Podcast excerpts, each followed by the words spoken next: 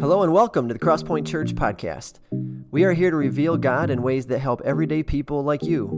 Whether you're a Christian or not, we believe God is not far from any one of us and that He wants to be found. You don't have to look a certain way or have it together to become one of us. We don't have it all together either, but we do have hope in the one who does. Jesus loved everyone, no matter who they were or what they had done, and we want to be just like that. If you'd like to connect with us, stay after the message and I'll tell you how. Thank you, worship team.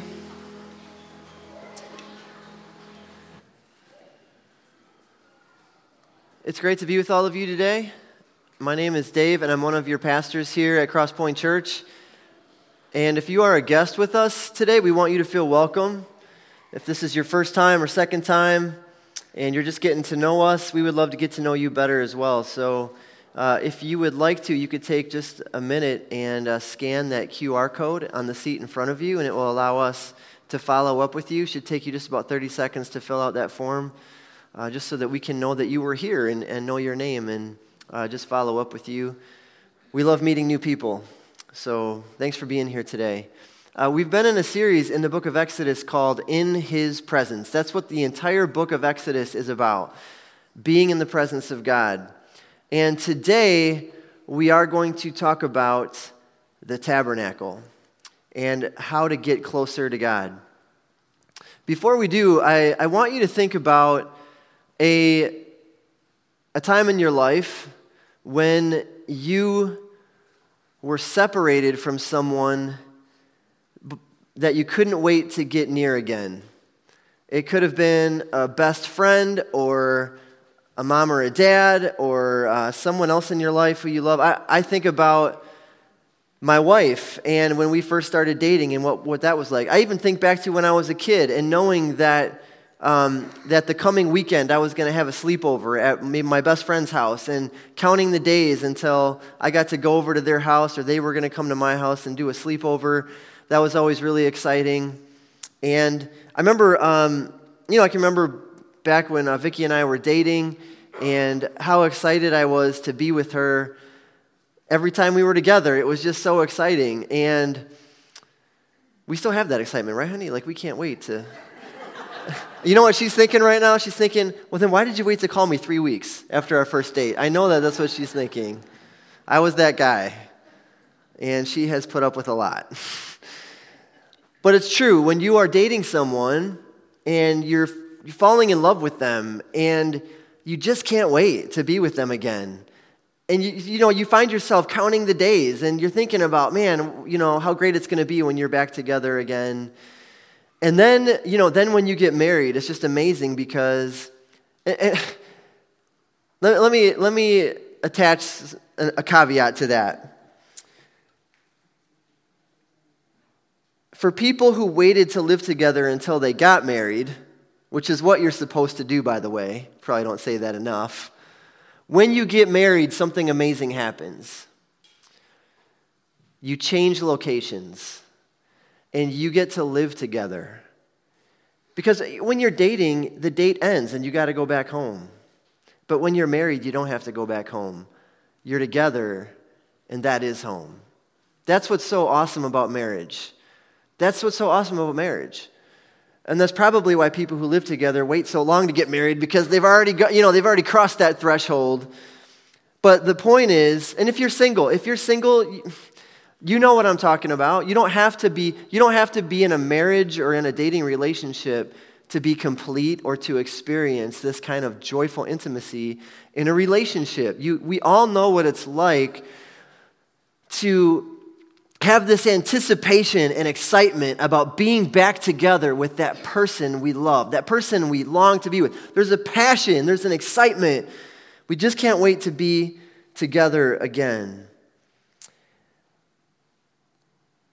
God, here's where I'm going with this. God wants you to be closer to Him.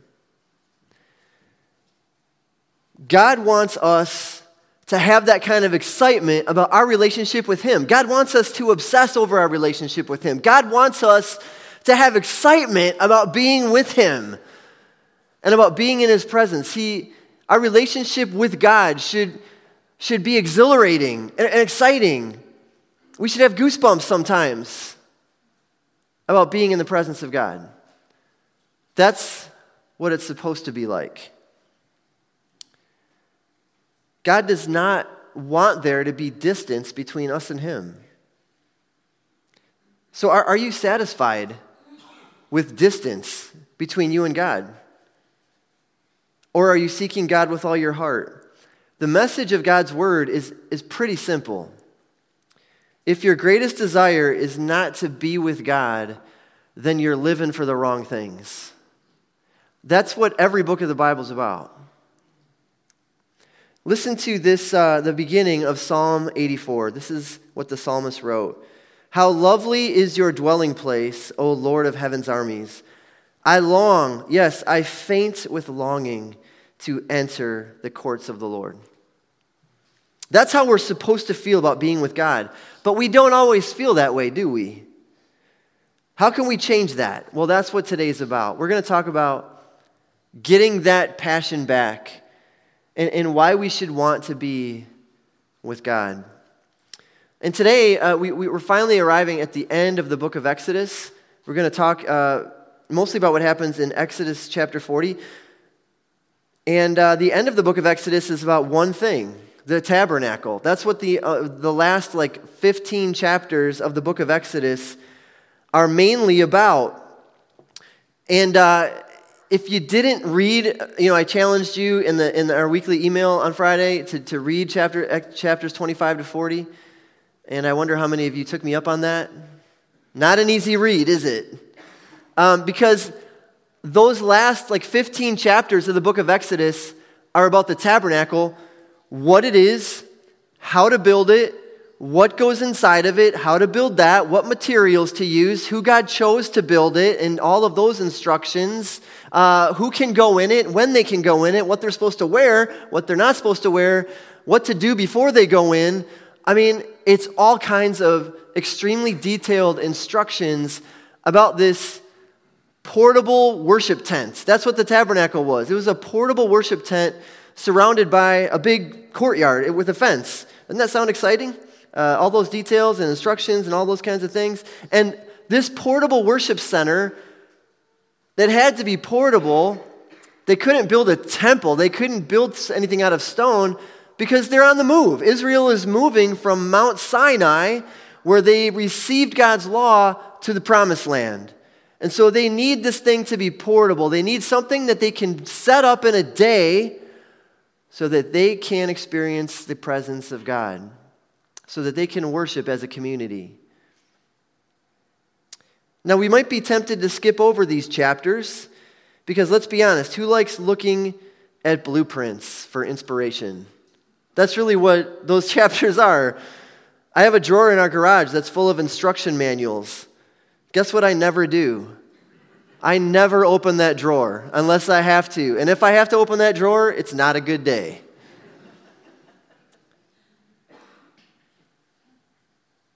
So maybe you think you come across chapters in the Bible like this with all these instructions, and you're thinking to yourself, what is up with all these rituals? These are like empty religious rituals, right? All these instructions, these don't matter anymore. These have nothing to offer me for my life today. I used to believe that. I don't anymore. Some of you are like, this is why I don't read the Old Testament. It's because of sections like this. I just skip over all this stuff to get to the good stuff. We're not skipping over this, okay? There is a reason that 1/3 of the entire book of Exodus is about the tabernacle. This is about worship. This is about God getting back what belongs to him. This is about God getting closer to the people he loves. This is about us. It's about us being home with God. That's what the tabernacle represents. And so that's what we're going to talk about today. Now, we are going to spend most of our time in Exodus chapter 40, just the last chapter of Exodus. But you need to know, if you didn't know this already, that Exodus chapter 40 comes on the heels of 13 very tedious chapters and instructions about everything that's mentioned. And so Exodus 40 is just a summary of the things that are going to go into the tabernacle and what to do with those, okay? So we're going to read the first 10 verses of Exodus chapter 40 beginning in verse 1. Then the Lord said to Moses, "Set up the tabernacle on the first day of the new year. Place the Ark of the Covenant inside and install the inner curtain to enclose the Ark within the most holy place. Then bring in the table and arrange the utensils on it, and bring in the lampstand and set up the lamps. Place the gold incense altar in front of the Ark of the Covenant. Then hang the curtain at the entrance of the tabernacle. Place the altar of burnt offering in the front of the tabernacle entrance. Set the wash basin between the tabernacle and the altar and fill it with water. Then set up the courtyard around the outside of the tent and hang the curtain for the courtyard entrance. Take the anointing oil and anoint the tabernacle and all its furnishings to consecrate them and make them holy. Anoint the altar of burnt offering and its utensils to consecrate them. Then the altar will become absolutely holy. Next, anoint the wash basin and its stand to consecrate them." This is the Word of God, and we're going to pause for just 1 minute and ask God to help us see what this passage is all about. Heavenly Father, thank you for gathering us today as your people. As your chosen people, your called out ones, God, we are privileged to be here today. We ask that you would help us to love each other well and that you would open our hearts to understand your word. God, that you would speak to us, reveal yourself to us. God, make us more like you. We give you this, our worship today. We give you our time and our attention right now. In Christ's name we pray, amen. So Moses said, put up this tent, put up the tabernacle on the first day of the new year. What that means is that just a year earlier, they left Egypt. It was the Passover, the first Passover, and they were supposed to reorient their calendar to the Passover. That was going to be the start of the new year now, and they're going to remember the Passover by putting up the tabernacle. They're going to remember what God did to deliver them out of bondage in Egypt, to parting the Red Sea, all of that. Everything God did to redeem them, to show them that he is stronger than Pharaoh, stronger than Egypt, stronger than the greatest superpower in the world. God is the one true God, and he showed them that through all the wonderful things that he did. And they're supposed to set up this tabernacle to remember that on the first day of the new year, every year that they're in the desert, every year that they're in the wilderness, okay? And it's important to understand something about the tabernacle. This is no ordinary tent. The tabernacle is made to represent heaven on earth. That's what it's supposed to represent. Eden was the original heaven on earth. We read about that way back in Genesis chapter 1. The Garden of Eden. Eden had a tree in the center of it, the tree of life, and around that was a beautiful garden with rivers and trees and fruit, and it's believed that Eden was on the top of a mountain and that it was a place where God and people could be together. It was a place where humans could be naked and unashamed. It was a place where humans could fellowship with God and walk with God and talk with God. This is, of course, all before the deceiver came in, before people began questioning God, before Adam and Eve decided that they didn't need God to be happy. And once that happened, everything changed. They could no longer be in God's presence. Sin entered the world. They chose to be like God instead of to be with God, is basically what happened. And God said, "You can't be here anymore." And he banished them from the garden. Put up the next slide real quick. This is just an artist's depiction of what that might have been like. God put a cherubim in front to the east of the garden, and they were expelled from the Garden of Eden into the darkness and harshness of the real world, a world where sin ruled, a world where God's presence was not as easy to experience. But Eden was God's original sanctuary. And the tabernacle is God's new sanctuary. It's God's new mountain. It's basically a portable Mount Sinai, because not long before this, the Israelites were at Mount Sinai, where they experienced God's presence in some way. And God's fire descended, and the cloud descended on the mountain, and it shook, and the people were terrified. Remember, they couldn't touch it. They couldn't go near it. The priests could go, up the mountain to a certain point, but only Moses could go to the top. And the tabernacle is sort of molded, shaped after that. So Here's where the instructions come in. And when you are, Eden is supposed to be a place where it's like a return to Eden. This is where God and people can meet again. It's almost like a return to Mount Sinai where God and people can meet again, where we can hear God's voice and be near him. And if you are going to construct a beautiful place that's meant to display God's character and radiance, the details matter. And they mattered to God, and that's why we have nearly 15 chapters describing the details. And here's where the instructions come in, and there are so many instructions, and we skipped all of those and jumped right to the end of the book. But I wonder if you noticed that the way that the tabernacle is supposed to be set up is very different than you and I would set up a tent. If we were going to set up a tent, we would start with the outside and then put everything inside the tent, right? Isn't that what we do? It's how we build houses. We start with the outside and then we do the inside last. That's not how that tabernacle was set up. Everything started from the inside out and worked its way out. So the first step was to place the Ark of the Covenant at the very center. The Ark of the Covenant went in the very center, and everything was built around that. The word translated ark, and we'll show a picture of the Ark of the Covenant, a depiction of it. That's what it looked like. It's not very large, a little less than 4 feet by 3 feet. It was overlaid with pure gold on the outside and the inside. There's two cherubim on the top. Their wings are outstretched as a sign of protection. It was made of acacia wood, and those two poles on the outside are also made of acacia wood, and they go through those 4 gold rings. And those poles were never removed. Never removed. Nobody could touch the ark, and that's why you needed the poles. There's a narrative later on in the Old Testament where there were 4 men, priests, carrying the Ark of the Covenant, and the ground was uneven, and it lurched, and someone went out to touch it to keep it from sliding off the pole, and they immediately fell down dead. Because this was a very sacred furnishing. It was the most sacred of everything that went in the ark. It was separated from everything else in the tent of meeting, for a reason. The Ark of the Covenant housed the 10 commandments on the 2 tablets of stone, as well as the jar that held the manna, as well as Aaron's staff. It is probably the most sacred ancient relic that has never been found. The word translated ark simply means a chest or a box. And it was placed in a room that was 15 cubic feet, a perfect square, right? A cube.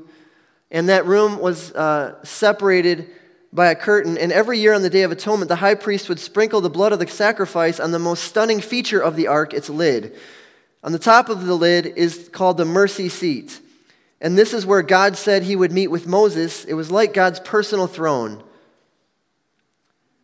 The 2 cherubim facing one another were hammered from one piece of gold.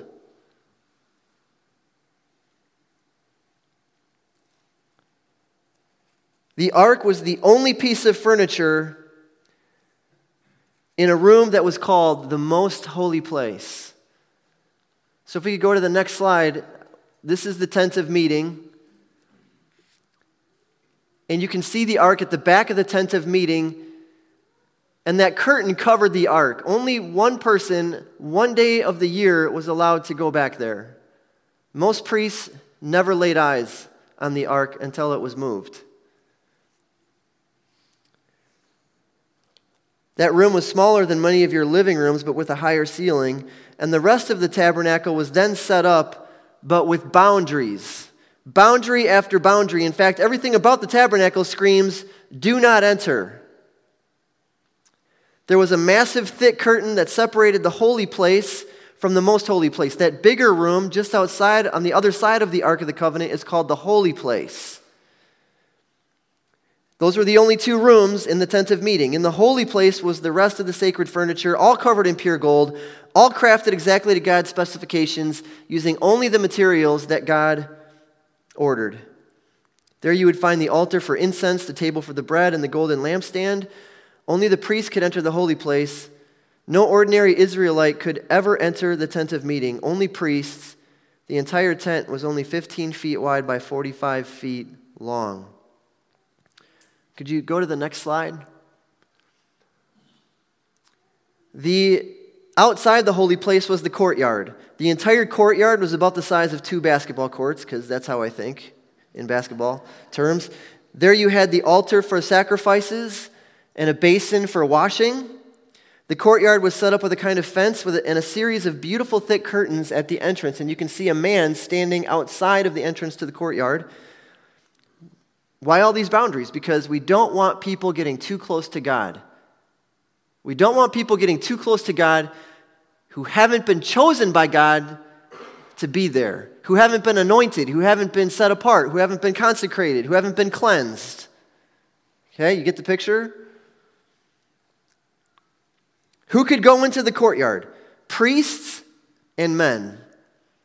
Women were not allowed into the courtyard, and nobody was allowed into the tent except for the priests. But by the end of Exodus, not even the priests were allowed into the one sacred room, the most holy place. And here's where we get into the significance of all these details, okay? The 3 worship spaces, which were the courtyard, the holy place, and the most holy place, those are the 3 spaces, represented various levels of distance between God and people. Or if you might think of it as increasing levels of holiness. And one metaphor that we've seen in the Old Testament to describe God's presence is fire. Like this consuming fire. So think of it this way. The closer you get to the most holy place, the hotter it is. And once again, what we saw at the mountain of God is very helpful for understanding the construction of the tabernacle, because the ordinary Israelites couldn't even touch the mountain. If they touched the mountain, they would die. And the priests, who were set apart, could go up the mountain, but not to the top. Only Moses could go to the top and speak with God. So here we are. It's like barriers. There are barriers after barrier. The tabernacle reminded the people that God is a consuming fire. God is not to be trifled with. God is not like us. God is holy and unique and untouchable. Nothing else in creation compares with God. There are no other gods like this God. God can't be seen. He can't be touched. And yet the tabernacle is also a monument of grace, because it reminded the people, and it reminds us, that God's greatest desire is to be with his people, and God is willing to overlook our sins to get closer to us. You could see the tabernacle and remember. You maybe you're like the guy standing on the outside. Maybe you've never been even in the courtyard. Maybe you're a woman and you're not allowed to go into the courtyard, but you can see the fence, and you can see the cloud. You can see the smoke from the fire that never went out on the altar. You can see that God is with us. You can be reminded every day, because it's at the center of the camp, that even though I can't see God or touch God or get near God, he's here, he's with us, he goes before us, he hasn't forgotten us. Even though we have sinned and failed, God is here. God is near. That's grace.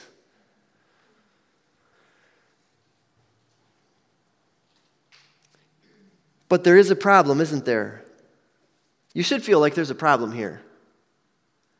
It's so, like, exclusive. Why can't anyone just go in? That's what we want as Americans. We want everyone to be able to go anywhere they want, whenever they want. Don't we? The tabernacle, it's too exclusive. But the problem isn't with the tabernacle. The problem is with us. We have failed to keep God's covenant. We have failed to obey God. We failed to do the right thing. We have failed to keep God at the center of our lives, just like Israel. And everything about the tabernacle demonstrates this fact, that sin is an offense to the holiness of God. And sin cannot be in God's presence. Every sin is costly. And the worst thing about sin is not that it makes us sad or brings us pain. The worst thing about sin is that it makes God distant. The worst thing about sin is not that it makes you guilty, it makes God distant. So really, the entire Bible story, the whole thing, the entire meta-narrative from Genesis all the way to Revelation is about God getting us back into his presence. That's always been the goal. Because the tabernacle tells us that God is not accessible to sinners. God is not approachable. God is not touchable. God can't hear you and you can't hear him. Your sins have shut you out. So here's the conclusion to the book of Exodus. We're going to read the last few verses of Exodus chapter 40. It's kind of a strange ending.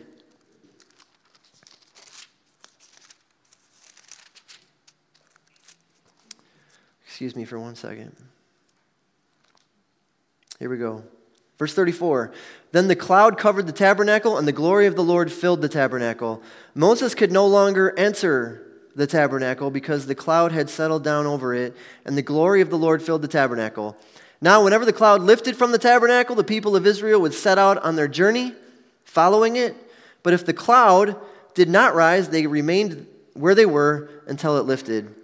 The cloud of the Lord hovered over the tabernacle during the day, and at night fire glowed inside the cloud, so the whole family of Israel could see it. This continued throughout all their journeys. So the Lord came, just remember Mount Sinai, the Lord came down on the mountain in fire and smoke, and the mountain shook.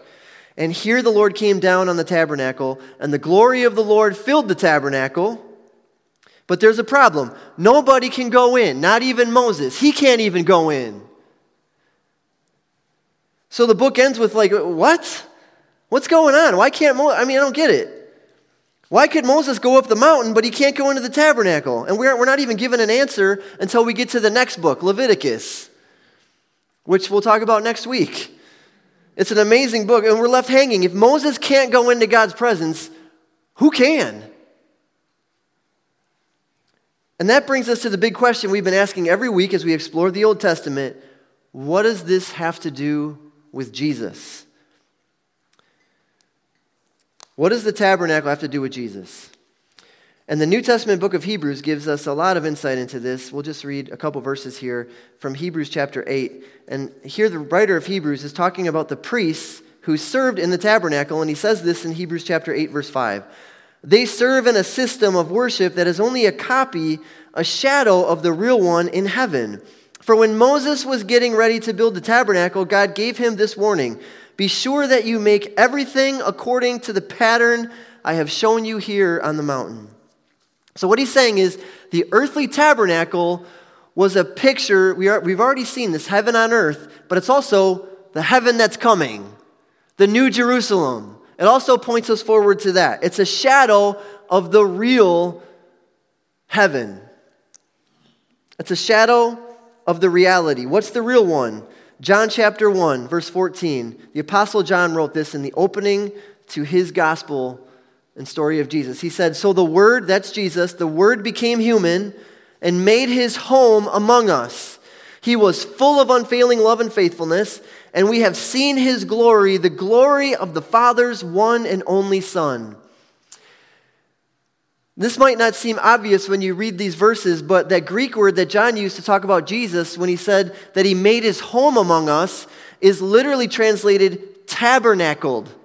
He tabernacled among us. So one day the glory of the Lord that came down on the tabernacle came down from heaven in a much more visible and approachable and powerful way. God's glory was no longer housed in a tent or a temple. God's glory was housed in a body, the body of Jesus Christ. Jesus tabernacled among his people. Jesus gave people access to God. Jesus brought the glory of God to ordinary people. And you know what's amazing about Jesus? Jesus would go out of his way to spend time with all the people that were unclean, the people who never set foot inside the temple courtyard, the people who weren't allowed to go anywhere near the temple because they were lawbreakers, they were sinners, they were tax collectors, they were prostitutes, they were thieves, they were murderers, they were suffering from terminal illness, they were crippled. None of those people were allowed anywhere near God's presence in the old system because they were considered to be unclean. And Jesus went to those people And he became their tabernacle. He became their way to God. He brought God's glory to them. The Jewish leaders wouldn't let them get near God, and Jesus went right into their presence, and he touched them, and he spoke tenderly to them. He forgave their sins. He showed them who God really is. God really is for people like you. You don't have to be a certain kind of person to get into God's presence.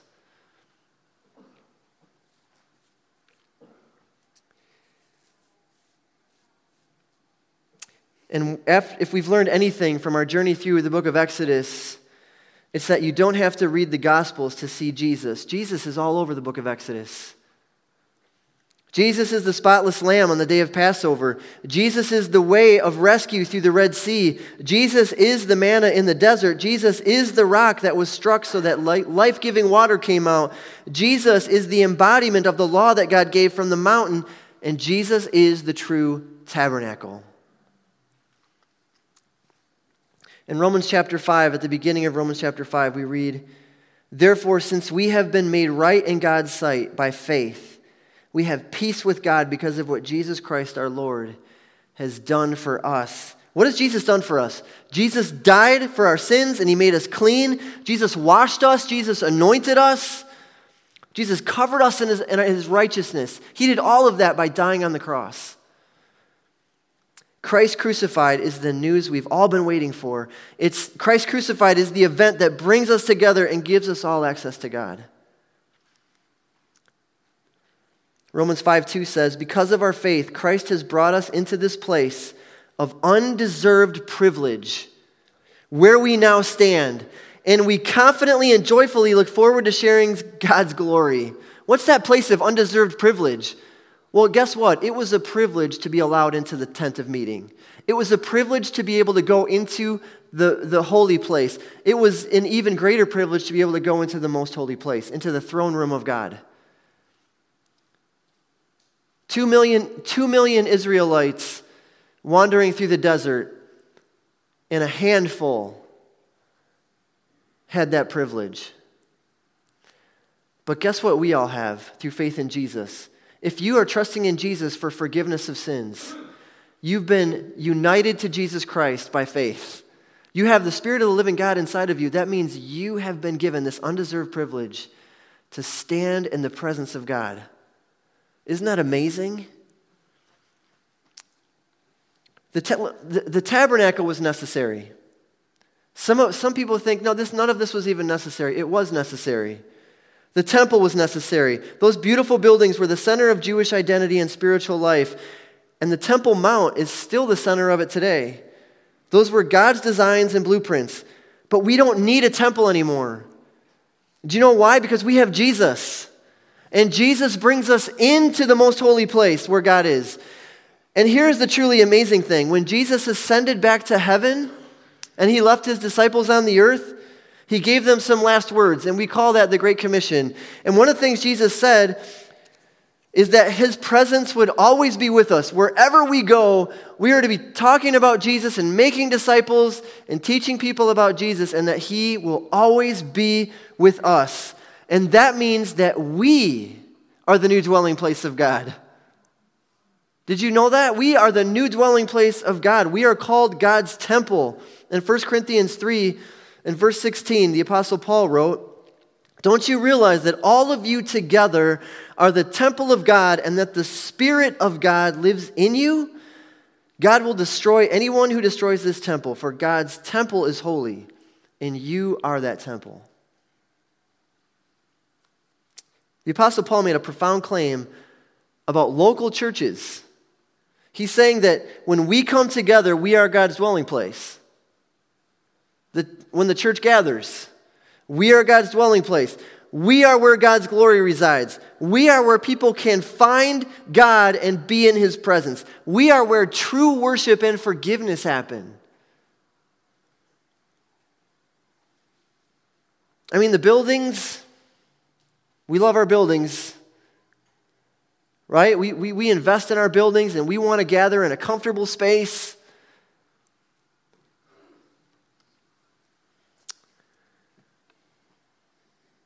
But are buildings necessary?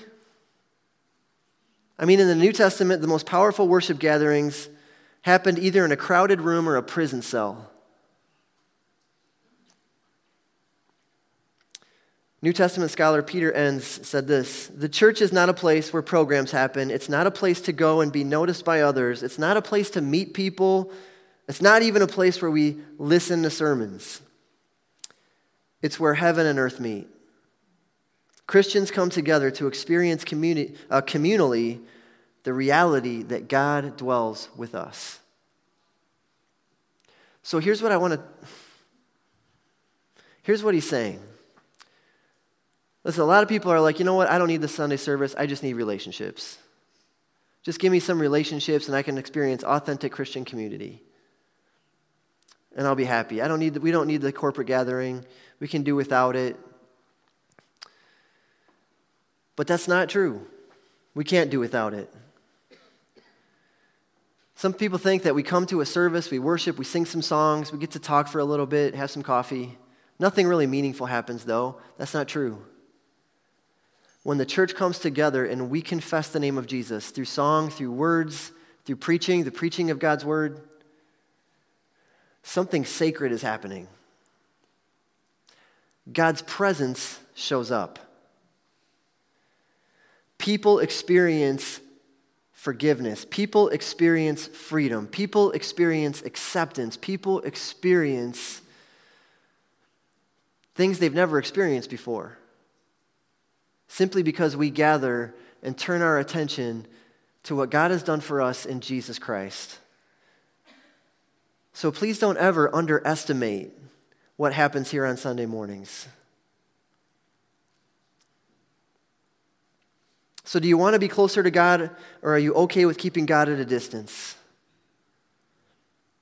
Do you think you're better off just spending some time with God on the weekends when it's convenient? Do you find yourself longing to be with God?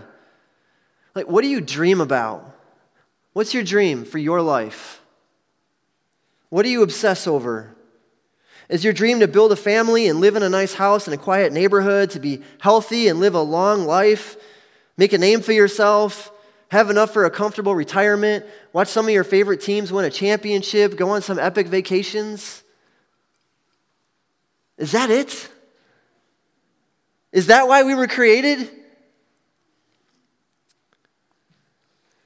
Is that all you want out of life? Do you see that you were made for more, and that we were created by a holy God for a holy purpose, to worship God and be with God forever? There's nothing better than that. There's nothing more, there's no greater desire that you could have than that. But some of us do not feel like being with God. Maybe you came into church this morning and you really didn't feel like being here. Anyone been there? I have. Okay? I get it.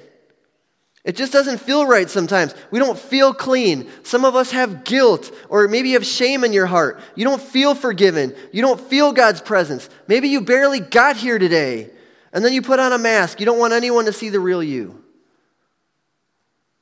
Maybe you don't feel worthy. But listen to this from Hebrews chapter 4. "So let us come boldly to the throne of our gracious God. There we will receive his mercy, and we will find grace to help us when we need it most." That's an invitation to you and to me. No matter what you've done, no matter what you're going through, if you are a follower of Jesus, come. I don't have any more access to God than any of you. You need to know that. All right? There's nothing special about me. You do not have to clean up your act to get closer to God. You just have to believe that Jesus Christ is enough. That Jesus Christ died for your sins. He covered you in his righteousness. He gives you access to the throne room. And that he is alive in you. So what are you waiting for? Like, what's keeping you at a distance? What lies are you believing about God or about yourself that are keeping you on the outside? God is inviting us today into his presence by faith. Do you need grace? Go in. Do you need mercy? Go in. Do you need freedom? Go in. Do you need healing? Go in. Do you need forgiveness? Go in. Go boldly. Don't be timid. Let's approach the throne of our gracious God together. Let's pray. God, we thank you so much that through Jesus, we can be with you forever. That through Jesus, God, we can hear your voice. We can be forgiven. We can be cleansed. And we can be free. Through faith in Jesus, sin no longer has a hold over us. We are no longer under condemnation. We are your beloved children, God, and we know that you want to be with us. So today, may we approach your throne. May we approach you with boldness. May we approach you in humility. May we approach you by grace. May we admit our flaws. May we confess our sins and receive your forgiveness. God, may we remember how good you are, how loving you are. As we sung before, your love never fails us. God, may we leave here today with renewed confidence in your word and in the gift of your Son, Jesus. It's in Christ's name that we pray. Amen. Please stand. Next week, we're going to talk about everyone's favorite book of the Bible, Leviticus. Which, I don't know if you knew this about Leviticus, but Leviticus is almost entirely made up of speeches that God gave to Moses from the tabernacle. So it talks mostly about what happened at the tabernacle, and we're going to focus in on just one main thing. And I'm telling you, if you don't get excited about Leviticus, it's such a powerful book that points us to a very powerful reality that we can all experience today. So come back next week. We're going to cover Leviticus in 1 week, and I would love for you to bring a friend and get to meet them. And thank you for being with us today. I'd like to leave you this morning with a benediction from Revelation chapter 21. Please bow your heads as we close our service. I heard a loud shout from the throne saying, "Look, God's home is now among his people. He will live with them, and they will be his people. God himself will be with them. He will wipe every tear from their eyes, and there will be no more death or sorrow or crying and pain. All these things are gone forever." Aren't we looking forward to that day? Amen. Have a good week, brothers and sisters. We'll see you again soon. Hey, thanks for listening to today's message. I hope you were encouraged, and I'd like to personally invite you to attend one of our services here at CrossPoint. We meet every Sunday at 10 a.m. at 11,000 West Oklahoma Avenue in the great city of West Allis. Our people are warm and welcoming, and we're all learning what it means to follow Jesus together. You can learn more about us at CrossPointWestDallas.com, where you'll find more episodes of our podcast, and you can watch services on our YouTube channel. We live stream every Sunday morning at 10. Until next time, I'm Pastor Dave, and I wish you a blessed day, and I hope to be able to meet you soon.